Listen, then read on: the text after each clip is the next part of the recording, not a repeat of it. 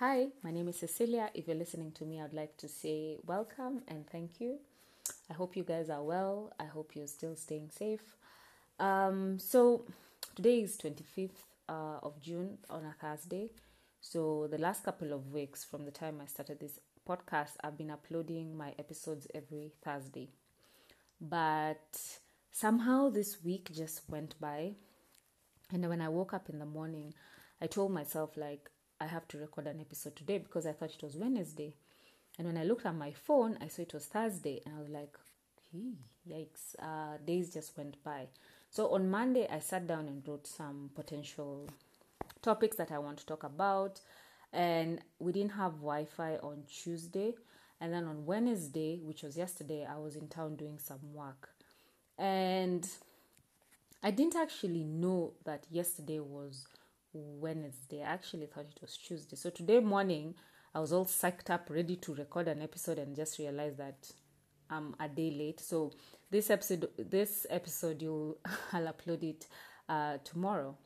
And I wanted to also do something a bit different. I woke up uh, with the motivation to record an episode, but I also wanted to do something different. I know the last couple of episodes have been talking about small businesses, my journey, my experiences, and I just wanted to try, I just felt the need to try something new. And I have two books here with me.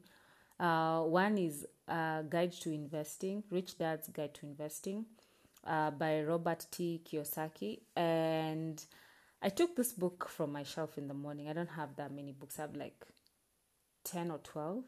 And this is one of the business related books that I have. And I thought maybe I should just read a chapter or a section of this book. And um, we can learn something from it as as we read it. Uh, maybe i can do it, maybe i can make it a series and we can be reading it once a week or something. I'm not sure. I'm just it's just something that i'm trying uh, I remember I got this book in 2010 in my first job. Uh, I was working at um, what is it called? A tour farm, and one of my colleagues was reading this book, and they finished it, and I asked them whether I should borrow the book, and I did. I never got to finish it. I think I got halfway. I got halfway, but I never finished it. But I still there's advice I got from this book that I hold dear to this day, and I just figured that right now things are hard. We're all thinking about money, where to get money, what should we do with the money that we have, if we even have money. Like, we're all trying to figure out this money thing. And this book talks about money. And I was just like, you know what? Maybe we can learn something from it. And maybe some advice from this book might help us during this figuring out pandemic period, like what to do. Uh, the other book is Girl Boss um, this was one of the first books I bought when I decided that I will be. One of my New Year resolutions some years back was to read a book at least once a month, and this was one of the first books I bought. I bought it at um, Textbook Center Junction, and it's just the story of the CEO and founder of um, Nasty Girl. Nasty Girl is a clothing brand, uh, and this time is also a time when people are thinking about opening businesses, trying out new businesses, and I just figured that maybe if we read this book together, we can get some tips and advice. And I know sometimes it's hard to sit down and just read a book with so much going on and so much stress going on and so much worry going on that it's difficult to even find even 15 minutes to read a chapter or something. Okay, I personally, I'm speaking from my experience, I personally have been struggling. And I know I read somewhere from a book uh, uh, some time back that anything you need to know about anything is written in a book somewhere. All you need to do is find the book and read it, and you will find the solution. So there's nothing new under the sun. And maybe by us reading this book, some of us are going to get some advice, some tips, and encouragement, some ideas to help us uh, sustain ourselves for the next couple of months because we don't know how long all this is going to take. Already, we are feeling very strong blows, especially if you're a small business owner. We're already feeling the blows of things just going down and down. So, yeah. So, I hope you guys like this. I'm going to make it make maybe do this once a week. And by once a week that means I'll be doing two episodes a week. I'm still debating. Uh, but yes, so it will just be me sitting down and reading uh, the book uh, up to some point where I feel like we've gotten enough and not for too long. I try to make this episodes at least 20 to 30 minutes. And then, yeah, maybe we summarize what we think we've learned from it. Uh, I, I summarize what I think I've learned from it. And yeah, next time we pick up from where we left off. So imagine if it's like a bedtime story and I am the parent reading you people a bedtime story, but now about money and business and starting a business and small businesses. Yeah. Anyway, so let's start. So I will start with the Rich Dad's Guide to Investing. What the rich invest in that the poor and the middle class do not. Dun, dun, dun, by Robert T. Kiyosaki. Woo. What's this? With Sharon L.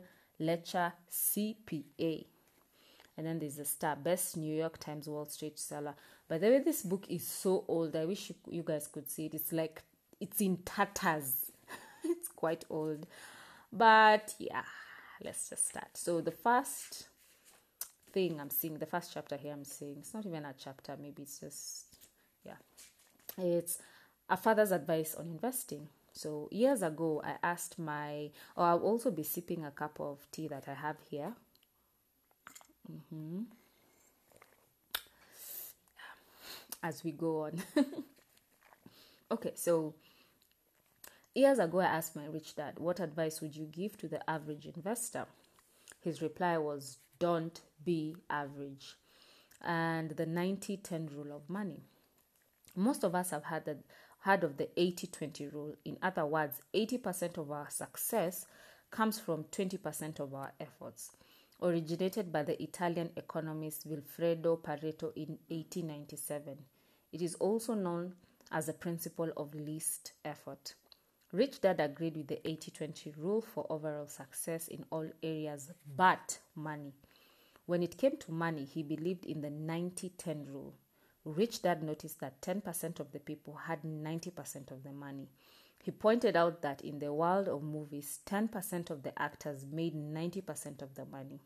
He also noticed that 10% of the athletes made 90% of the money, as did 10% of the musicians. The same 90 10 rule applies to the world of investing, which is why his advice to investors was don't be average. An article in the Wall Street Journal recently validated his opinion. It stated that 90% of all corporate shares of the of stock in America are owned by just 10% of the people. This book explains how some of the investors in the 10% have gained 90% of the wealth and how you might be able to do the same. So, yeah, some facts there for you that only a small percentage get a big percentage of the money. Um, so, Rich Dad's Guide to Investing, the introduction, what you will learn from reading this book. The Securities and Exchange Commission, SEC of the United States, defines an individual as an accredited investor if the individual has number one, $200,000 or more in annual income. That is definitely not me. Or $300,000 or more in annual income as a couple. Or $1 million or more in net worth. So that's the definition for the SE the Securities and Exchange Commission. So I'm assuming that this SEC is the same as the NSC here in Kenya, uh, the stock exchange here. Yeah, the NS. Wait, the Kenyan one is NSC. Nairobi, yes, Nairobi Stock Exchange. Yes, the NSC here in Kenya. Uh, yeah, so the SEC, as the SEC established these requirements to protect the average investor from some of the worst and most risky investments in the world. The problem is these investor requirements also shield the average investor from some of the best investments of the world in the world, which is the one reason why Rich Dad advice is to the average investor was don't be average. So these rules are set to protect an average investor from the riskiest investment, but also in the same uh, light protects you from the best investment. So I don't know. Do do does the Kenya NSE have rules like this? I would like to know because honestly, that's a part of uh, that, that's a part I've never even ventured into. I always hear people saying like like oh let's invest in in stock, let's buy shares. I hear people buying shares for various companies, but I've never really understood the whole business behind buying shares, if I'm being very honest. Um, and how like like clearly understand it because I feel like here in Kenya sometimes people do things because everyone else is doing. Because I remember when I was in campus, Safaricom when they first announced that they're selling shares, there was me and my mom. We went. She took me, obviously, and there was such a long line of people there buying Safaricom shares. But like like right now, if I look back at it, I keep wondering did did all those people really understand what they were buying into? Like do they did they really understand or were they just doing it because you know tunaenda kuinvest kwa shares? We are buying stock we are buying shares at safaricom you know? And that's something i would love to understand. I'd love to understand how the shares business works. I remember there's a time i saw on social media some influencers were taken to the nairobi stock exchange and they were learning or they were being taught something about the nairobi stock exchange i cannot remember because I can't clearly remember what was being done there, but yeah, I've seen that before. But do you, if you know of any websites or uh, people who go into this here in Nairobi, I would like you can leave links so that I can go more into it to be able to understand. Because then I always feel you cannot talk about something you do not even understand, and even sometimes just investing in something just because people are doing it, how is that even beneficial? You know, I don't know. That's just me. Okay let's continue. Uh, starting with nothing. I think we are all there now. We are we are like with the economy right now. It feels like we are starting with nothing. This book begins with me returning from Vietnam in 1973. I had less than a year to go before I was going to be discharged from the Marine Corps. That meant in less than a year, I was going to have no job. Most people don't have jobs right now. No money. Money is dwindling and no assets. Okay. No assets. We don't have assets. So this book begins at a point that many of you may recognize. Yes, we do. And that is and that is a point of starting with nothing. So I feel like we are all here and that's where he's starting from. And that's why I thought this would be a good book for us to read because I feel like we are all we can all relate to this situation and maybe we can pick up from there and learn something as we move forward. Um, Writing this book has been a challenge. I have written and rewritten it four times. This draft began at, began at the SEC's accredited investors level, the level that begins with a $200,000 minimum annual income. After the book was completed the first time, it was Sharon Lechter, my co author, who reminded me of Rich Dad's 9 10 rule of money. She said, While this book is about investment that the rich, while this book is about the investments that the rich invest in, the reality is less than 10% of the population in America earn more than $200,000 a year. In fact, I believe it is less than 3% that earns enough to qualify as an accredited investor. So, the challenge of this book was to write about the investments the rich invest in, investments that begin at the minimum requirement of dollars 200,000 in earnings and still include all readers regardless if they have money to invest or not. That was quite a challenge and and why it required writing and rewriting the book four times. Hmm. So some tips for you people who want to start a business. Sometimes it's not always straightforward. This person had to write this book four times, so nothing is easy. Don't just do something once and think it's perfect. Tip. It's now it now begins at the most basic of investor levels and goes to the most sophisticated investor level. Instead of beginning beginning oui, at the accredited investor level, the book now begins in 1973 because that is when I had no job, no money, and no assets. A point in my life most of us have shared. All I had in 1973 was the dream of someday being very rich. Yes, we all want to be rich and becoming an investor who qualified to invest in the investments of the rich. That's what we all want. Investments that few people ever hear about or that are written about in the financial newspapers or sold over the counter by investment brokers. This book begins when I had nothing but a dream and my rich dad's guidance to become an investor who could invest in the investments of the rich. So, regardless, regardless, if you have very little money to invest or have a lot to invest today, and regardless if you know very little about investing, hands up like me, or know a lot about investing, this book should be of interest to you. It is written as slim, simply as possible about a very complex subject. It is written to include anyone interested in becoming a better informed investor, regardless of how much money they have. Yeah, that's where we are heading. So, hopefully, by the end of by the time we finish reading this book, we'll be more informed. Um, if this is your first book on investing, which this was my first book on investing, and I think the first and the only, and you are concerned that it might be too complica- complicated, please do not be concerned. All Sharon and I ask is that you have the willingness to learn and read this book from beginning to the end with an open mind. So, everyone who's listening to me, let's have an open mind. We might just gain something to help us survive this pandemic from this book. um, if there are parts of the book that you do not understand, then just read the words but continue on to the end. Even if you do not understand everything, just by reading all the way through to the conclusion of this book, you will know more about the subject of investing than many people who are currently investing in the market. In fact, by reading the entire book, you will know a lot more about investing than many people who are giving investment advice and being paid to give their investment advice.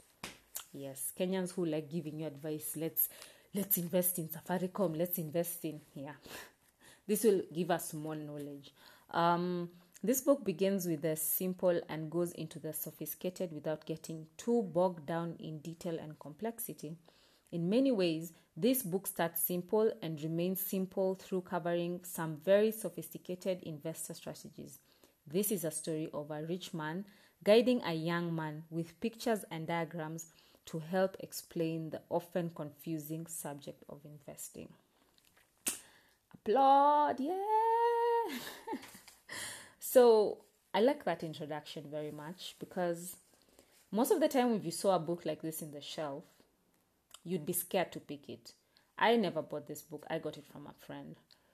And I just love the introduction and that I feel we all relate to being in that level where we don't we don't have money is becoming difficult. We're in a state where we're trying to figure things out. And i think this would be this would be a great journey for both of us if you're listening to me for because also for me i'm re- i'm reading this book feels like i'm reading it afresh because i read it back in 2010 and i'll have my pen and paper with me and jot down some points that I find are important to also help me, and I hope and I hope that it will help you. So if you have some monies or you're planning to get some monies, we can figure out how together we can figure out how to invest. Like you said, we'll learn more about investment by reading this book from beginning to end. Um, so I think I should leave it from there. The next part we'll be reading is the 90 10 rule of money. And yeah, I think I should just leave it for, leave it there to you know to build the anticipation for the next week when I'll be reading this book. Um, yeah. So the other book is Girl Boss, Sophia Amoruso. Sophia Amoruso, Girl Boss. And this girl boss, hashtag girl boss, is a terminology that many people like using these days. And everyone refers to themselves as a girl boss this and a girl boss that so yeah um let me see chapter 1 chapter one, chapter one. I don't know if you've read this. If any of you have read this book, I'd really like to know. Uh, I read it pretty quickly. I like that it's not such a fat book compared to this other one, so it's very easy to go quickly through it. Um, yeah. So number one is a girl boss. No, a girl boss knows when to throw punches and when to roll with them. So number one, so you want to be a girl boss? Question mark. Life is short. Don't be lazy. Me. That's what she she wrote. So I think it's a quote by her. And so you want to be a girl boss? So I'm starting. I'm just reading the the beginning. Uh, so you want to be a girl boss? Hashtag girl boss. I'm going to start by telling you two things. First, that's great. You've already taken the first step towards an awesome life by simply wanting one. Second, that's the only step that's going to be easy. See, here's the thing about being a girl boss it's not easy, it takes a lot of hard work to get there, and then once you arrive, it even it takes even more hard work to stay there. But then, who's scared of hard work? I sure as hell I'm not, and I'm sure you aren't either. Or if you are, I'm sure this book will change your mind so that by the end of the last chapter, you'll be practically screaming, Where is some work? I want some work and I want it now. A girl boss is someone who is in charge of her own life. She gets uh, she gets what she wants because she works for it. As a girl boss, you take control and accept responsibility. You're a fighter. You know when to throw the punches and when to roll with them. Sometimes you break the rules, sometimes you follow them, but you always but always on your own terms.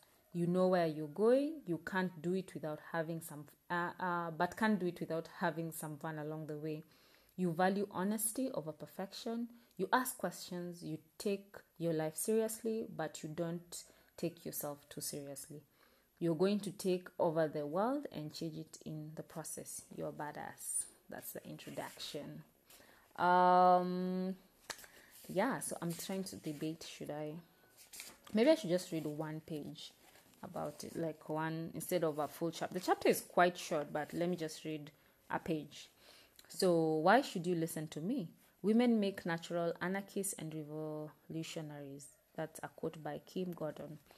If there if there were rules to being a girl boss, which there are, there which they are not, one of them would be to question would be to question everything, including me. We are definitely starting off on the right foot here. I'm the founder, CEO, and creative director of Nasty Girl. I built this business on my own in just seven short years. Whew. Yeah, like I say, you have to be patient with yourself. Like, I know sometimes you see things on social media and Instagram and YouTube make it look like it's so easy to just become famous and popular and an influencer, but good things take time and you're not even hearing this from me. This is from a book by the founder and CEO of Nasty Girl. Seven years, seven short years, and all before the age of 30. I didn't come from money or pre- prestigious schools. I didn't have any adults telling me what to do along the way. I figured it out on my own. Nasty Girl has gotten a lot of press, but it's often spun like a fairy tale. Savvy Ingwin with a rags to riches story. Check. Prince Charming. If Prince Charming question mark. If we are talking about my investor Danny Rimer of Index Ventures, then check. Lots of shoes, check. And I don't mind press is fine, but I'm wary of reinforcing the perception that all of this happened overnight and that it happened to me. Don't get me wrong, I will be the first to admit that I have been fortunate in so many ways, but I must stress that None of this was an accident. It took years of living from dirty fingernails, from digging through vintage, a few painful burns from steaming clothes, and many an aged Kleenex hiding in a co- coat pocket to get there. Not too long ago, someone told me that I had an obligation to take Nasty Girl as far as I possibly could because I'm a role model for girls who want to do cool stuff with their own lives. I'm still not sure how I feel about that because for most of my life I didn't even believe in the concept of role models. I don't want to be the to be put on a pedestal. Anyway, I'm way um anyway, I'm way too I'm way too ADD to stay up there. I'd rather be making messes and making history while I'm at it. I don't want you I don't want you to look up hashtag girl boss because all that looking up can keep you down. The energy you'll you'll expend focusing on someone else's life is better spent working on your own. Just be your own idol. I'm telling my story to remind you that the straight and narrow is not is not the only path of success.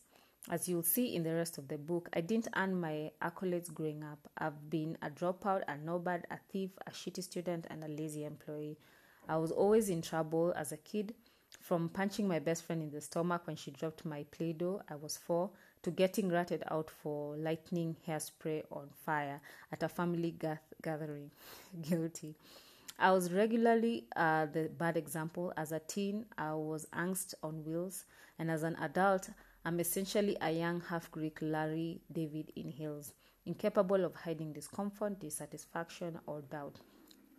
Inescapably myself and often honest to a fault. I tried the obvious route of hourly jobs and community college, and it just never worked for me. I'd been told for so long that the path to success was waved with a series of boxes you checked off, starting off with getting a degree, getting a job, and as I kept trying and failing at this, it sometimes seemed that I was destined for a life in the loser lane. But I always suspected that I was destined for and that I was capable of something bigger. That something turned that something turned out to be Nasty Girl, but you know what? I didn't find Nasty Girl. I created it. So I think I'll just stop there. Um, because if I continue, I'll just finish the whole introduction. But yeah, so I like that introduction that she, especially like, let's just relate it to the Kenyan context. Our parents want us to go to college, wants us to pick a course, a course that will enable us to get a job. Like there are all these check boxes you have to check. And she says that she was not like that. She was different. She she was actually the kid who most Kenyan parents would say, like, don't, I don't want you associating with this. This person is not your friend. Please, you're bad. This person is a bad influence. But, you know, some of us feel, some, some of, uh, I was never a bad child, but I'm sure there are people who feel that their lives are just on the opposite side of the lane. And what I like about it is she says that that doesn't mean that that's a bad thing. Maybe that you being different is what will allow you to create something unique. And I also like that she points out that it didn't just happen. She had to create it. And she didn't come from a high end school or all that. She had to work hard. And that's seven years of her life. We all know Nastic as a brand. And so I love that she goes into why it's it was not she goes into into it and show, showing us that it's not always that easy you know. It's actually not easy. You have to really work hard at it. So how many minutes is this? This is 28 minutes of recording. Um i don't want to I, I don't know if this is something you'd be interested in me continuing to read these books. Maybe i should read one book and then finish it and then read another book and finish it. I don't know. I just got the idea to read the introduction to both books to give you like more of a old school vibe with a rich dad and then more of a millennial kind of like 20s 18 vibe millennial vibe generation z vibe with with the girl boss uh yeah maybe i can do both of them maybe i'll just do one i'll decide as we go so I hope you found that interesting. I'd like, I'd really like to know. Uh, our our page on Instagram is at mbl underscore podcast. If you leave me a comment in one of our pictures in our DM, tell me about the feedback. I would really appreciate. Anyway, thank you and see you guys next week. Bye.